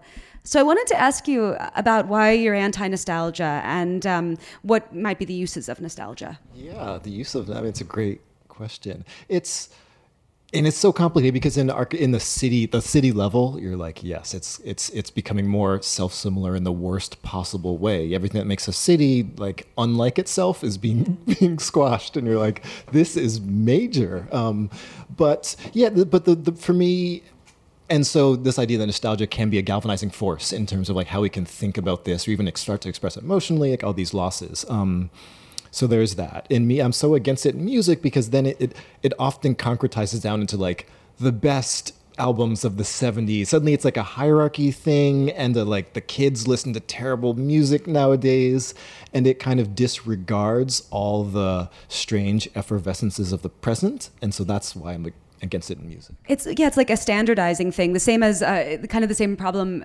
with the canon when it makes you think that like all that existed was you know Shakespeare, and you forget like all the cool random you know stuff from stuff from the margins that maybe didn't get to make it into history, especially because Power didn't um, wasn't able to use it quite the way as it was able to use the winners it's it's interesting. Yeah, all the cities becoming more and more unlike the cities and more and more like each other. Yes. Right. I mean, which kind of brings me to the second thing I was going to talk about, which was this kind of uh, local versus global. You know, the the specific, the, the the specific.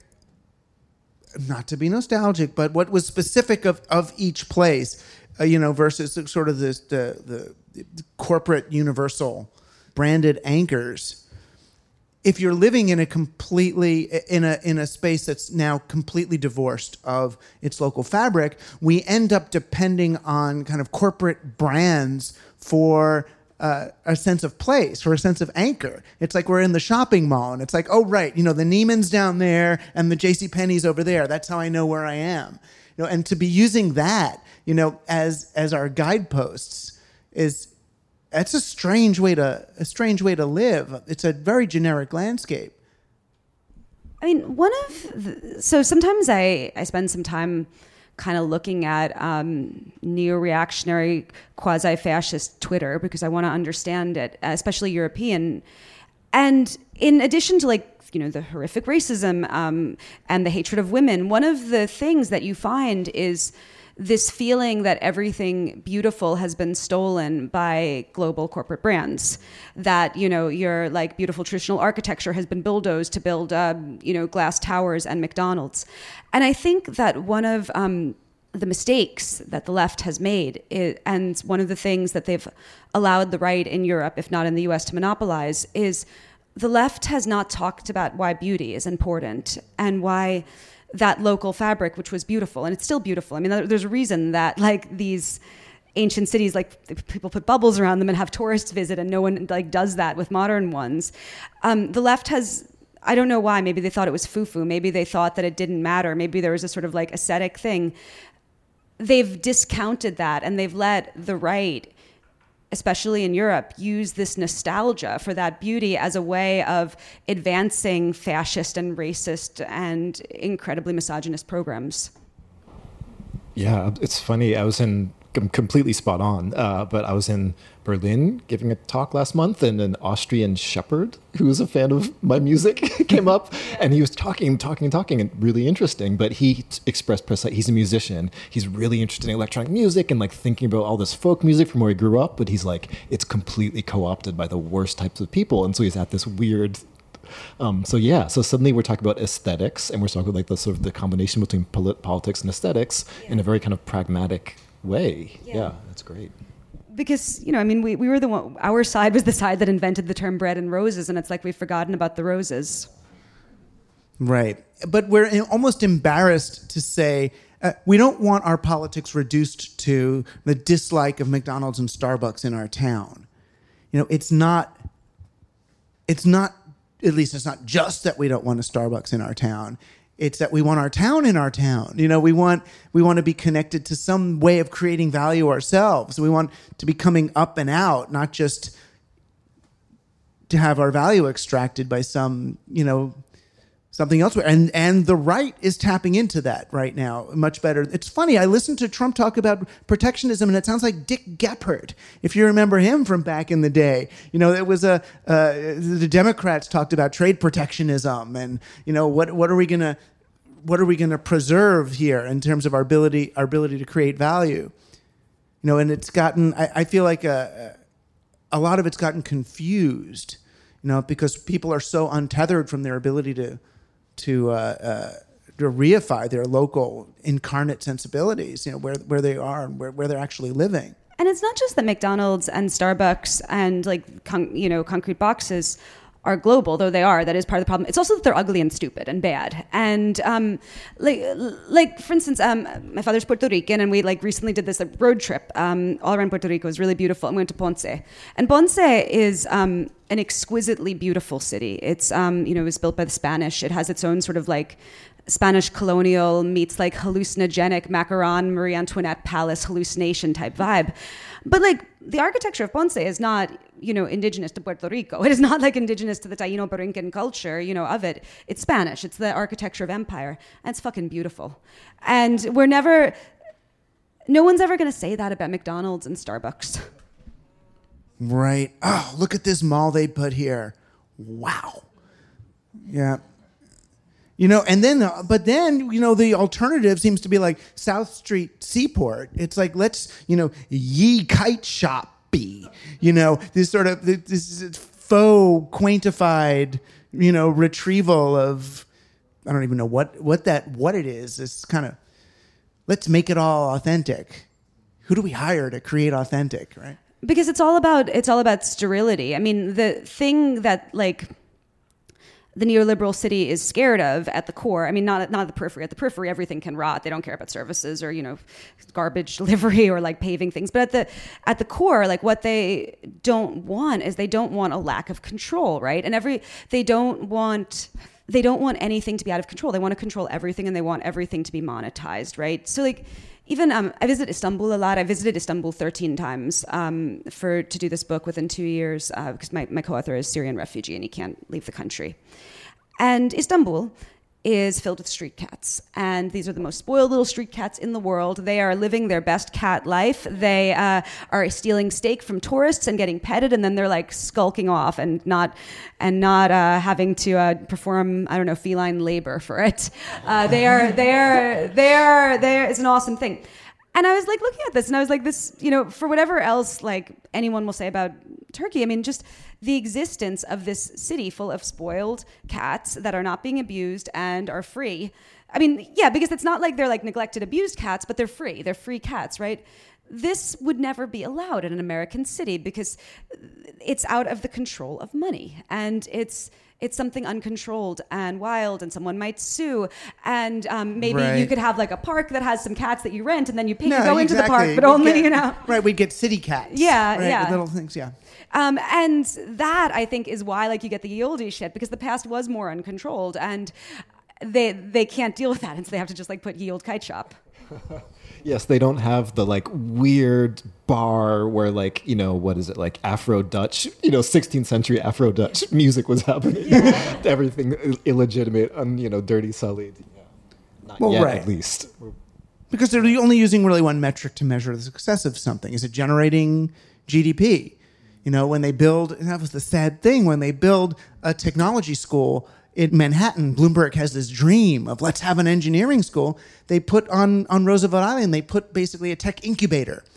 You know, would you think, don't we want to be, can't we do something different? Can't we think, oh, wow, what would New York's response to Silicon Valley be? What would we do? You know, oh, we're just going to outmarket them. We're to, you know, just, uh, uh, we're going to make even more money. And it's such a, it's such a difficult metric to live by you know and and that's what i was trying to say in the in the opening monologue is that you know digital because it's so uh, quantized it it marries itself so well to the values of neoliberalism in in ways that I don't think anybody imagined. We thought it was going to be the reverse, that it would just empower the periphery and then break the neoliberal trance, but it's ended up just working so well in service in service of that, which is why you're both your work, you know, by by you know bringing the human hand back into it, kind of forces a reevaluation of that. Yeah, I just want to add, you know, is I'm so glad to be here with Molly because there are a lot of these resonances, um, and it's really it's not just the human hand. I think there's something about this. Um, it's not like interdisciplinary, but this idea that of like, yes, you started here and you're going here, and these questions, which you're, you know, the Guantanamo, the money bail, this is related to that. Is like you, your individual style is going to be indirectly related to these larger global movements, um, and there's many different areas that, that you can use to address that, and we have maybe a certain amount of extra flexibility as artists to do that, but it's yeah. I liked so much what you were saying about. Um, eclecticism too. And I, I think that's I think something that we've both. I mean, I certainly try to you know do with my my art, and that you um, have like done so masterfully. It's how you can take from um, many different cultures, and you can work in many different idioms without stripping them of what they are. Because like I think that's like the, the problem with eclecticism is it just I don't know. It also it autom- it eventually becomes like a high end new age store where like the religions of the world are all reduced to like love each other, um, and that all of what makes things um, themselves is taken out in um, this sort of uh, flattening um, mishmash.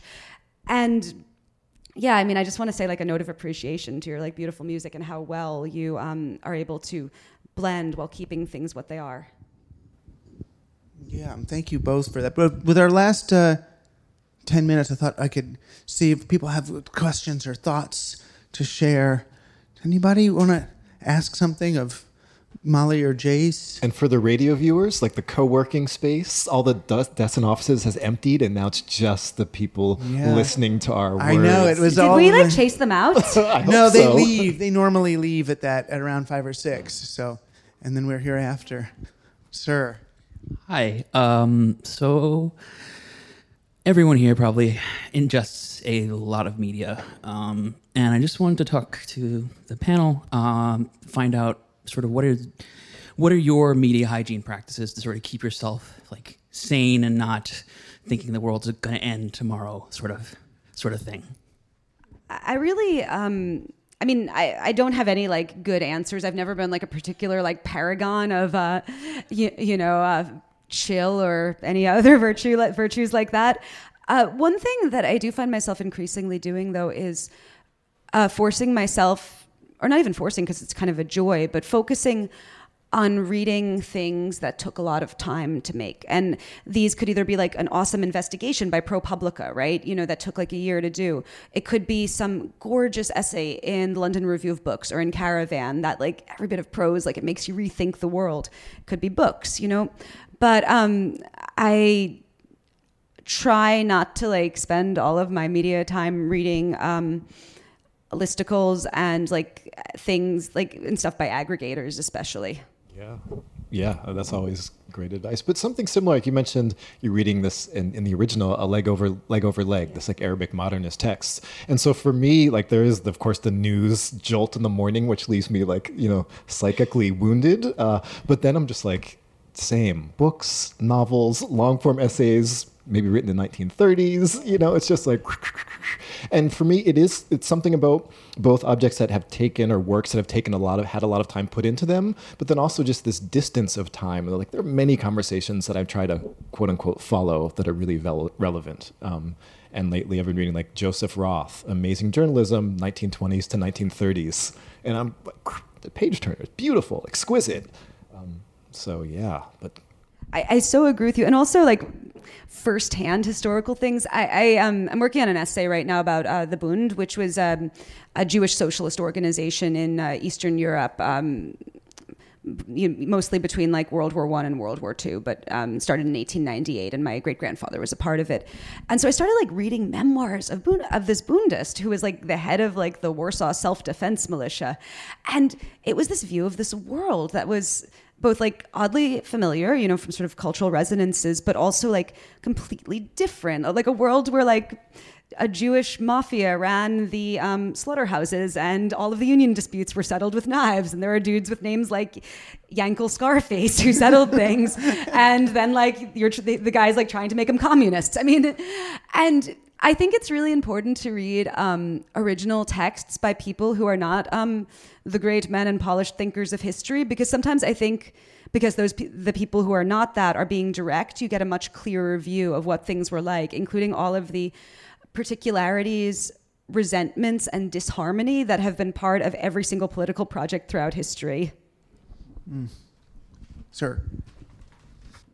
Uh, first off, thank you guys so much. Um, so, so, my mind goes to I live in Harlem, and uh, I went to this exhibit at Columbia on Frank Lloyd Wright and his impact in the community. A lot of people know about his design work, but don't know he designed some of the public housing uptown as well before he kind of got frustrated with, I, I believe it to be like the bureaucracy of city planning and his vision for what he imagined would be open land and you know single story houses and realizing that vision couldn't come to fruition so he moved elsewhere. And uh, one of the folks that was kind of helping curate the exhibit um, he's a macarthur fellow uh, damon rich who's an urban planner. He was saying you know when he came uptown to see the new expanded campus for the first time after having been deep in research, the first thing that came to his mind was uh, seeing public housing literally a baseball throw away from this new space and thinking about the implication for violence.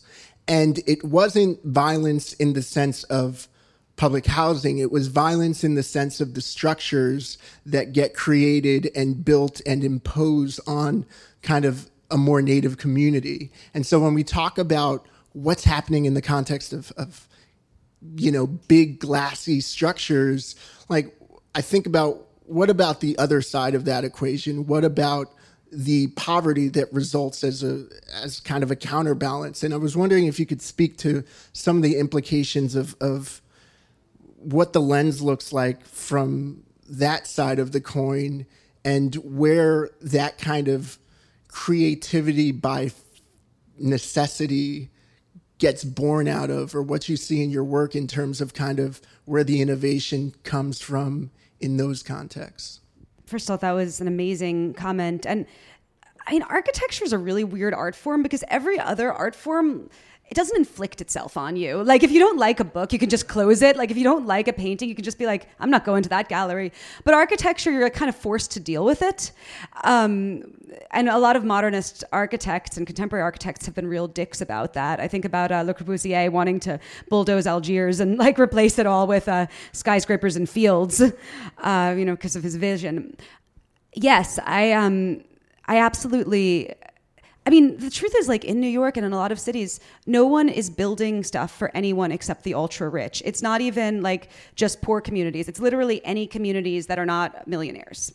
The, any communities that are not millionaires have no place in the neoliberal city, um, except maybe as like I don't know, people you can suck five thousand dollars of rent a month out of until they go broke and have to move somewhere else. You know, and in terms of like creativity at at the margins, I so um, since I've been going back to Puerto Rico a lot, um, I Puerto Rican, um, like just the way people build their homes in Puerto Rico, and these are like you know working class people, um, and these they're, they're, I mean poor people actually by our standards, and the, a lot of them these guys they build their homes themselves. they're fucking awesome. They're beautiful. They are like they're colorful and gorgeous and um, I mean, they're like like sensuous. I mean, not in the way of sexy, but sensuous in the way that like your senses are pleased by them. You know what I mean? And detailed and human scale. And like I, I would hang out with these guys like in um, Comerío, and like this old guy showing me like how he poured all the concrete and like you know how he had like painted this part lime green and how he had put like like shiny stuff in the concrete so it glittered. Just you know stuff like that. And it's like made to human tastes. And I was like, if this was on mainland America no one would think that poor people deserve to live like this. No one would think that poor people deserve to live in places that were beautiful. And they, it would even be seen as like almost embarrassing. Like, why does it have all these like columns and flowers and stuff on it? Like, why are the bars like in starbursts? It's like, what, what do you want to like be happy or something? That's lame. You know, it's so unmodern. And um, yeah, I was, I remember I was like just going around taking pictures of all these like amazing houses like working class people had built and being like, why can't we build as cool as them? Yeah. Wow. Yeah. I'm spot on again. Uh, I'm just like nodding throughout yeah. your talk. I'm just nodding here. Um, but yeah, the thing, the Harlem, it's, it's, and the architecture thing. It's so I, I live there, East Harlem, um, and it's crazy because you know like in the, on a block with projects, and so there's cops in the block, and there's the uh, omnipresence, nighttime bright lighting, and you talk to the why is this here? Oh, because there's crime. It's like well, why has it been here for the past three years? You know, and so when I look at like the new Columbia like building, that multi-million dollar building in 25th or 26th, and when I look at those big box crystal box columns. That's like we have own this much land we make a rectangle and make it as many stories as possible. Like that's where the urban violence is happening. Those are the high crime areas you know and like all sorts of complicated financial crime is going on and it's and it's it's into yeah it's transparent. Um, and it's and i'm sitting i'm like i'm on the, the block where it's like the cops are there because of vague crime disturbances. And so I'm like, yeah, there's this weird interaction of like architecture and urbanism and the people, the rent a cops or the actual cops. It's it kind of gets a little bit fuzzy up in Harlem. Um, like they're sort of what are they policing? And so it's yeah, I'm like actually really interested in and like how in different ways. This is a bit of a tangent. Different ways to visualize like white collar crime because it's so visual and it's increasingly the the vision of what this city is becoming, like what it looks like. Uh, right, and it, it, and it has a direct effect on how the city manifests. So there's white collar crime will lead to what building gets built where and what red line we still use red lines, what red lines are put where and who's segregated out. And the people who have to sort of launder the profits of their white collar crime from somewhere in the world, buying lots of apartments that they keep empty just to you know keep their to park their money in it, which is part of why we have a housing crisis where like we can't afford to live there. I, yeah. Yeah. Oh God. Or, uh, yeah. Or you know, but jacket. you know who's confronting these problems directly? The good people here at Civic Hall. Uh, so I want to thank Molly and Jace for joining us. You've been on Team Human coming to you from New York Civic Hall. Special thanks to Micah Sifry, Savannah Badalich, and everyone at Civic Hall for hosting us. Luke Robert Mason was our engineer. Josh Chapdelaine our community manager. You can support Team Human by going to teamhuman.fm and clicking on support. Get premium content, the ability to ask questions on the show, signed copies of the upcoming Team Human manifesto, trading cards, and more. Team Human is produced by Stephen Bartolome. I'm Douglas Rushkoff, and I'm on Team Human, our last best hope for peeps. Thanks.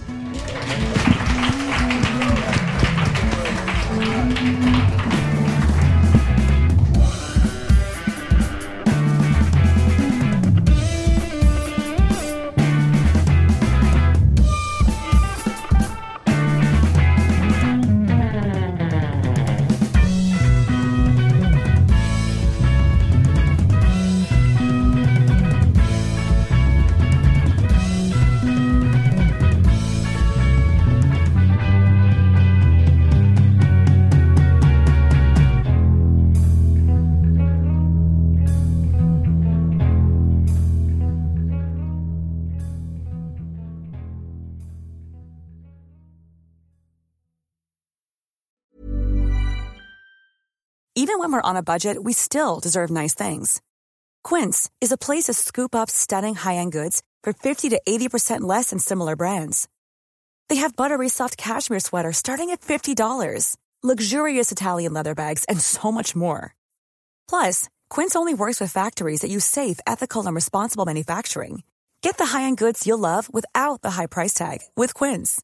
Go to quince.com slash style for free shipping and 365-day returns. Hi, I'm Daniel, founder of Pretty Litter. Did you know cats tend to hide symptoms of sickness and pain? I learned this the hard way after losing my cat, Gingy. So I created Pretty Litter, a health monitoring litter that helps detect early signs of illness by changing colors, saving you money and potentially your cat's life. Pretty Litter is veterinarian developed, and it's the easiest way to keep tabs on your fur baby's health right at home. Go to prettylitter.com and use code ACAST for 20% off your first order and a free cat toy. Terms and conditions apply. See site for details. Hold up. What was that? Boring. No flavor. That was as bad as those leftovers you ate all week. Keke Palmer here, and it's time to say hello to something fresh and guilt-free. Hello Fresh. Jazz up dinner with pecan-crusted chicken or garlic butter shrimp scampi. Now that's music to my mouth. Hello Fresh. Let's get this dinner party started. Discover all the delicious possibilities at hellofresh.com.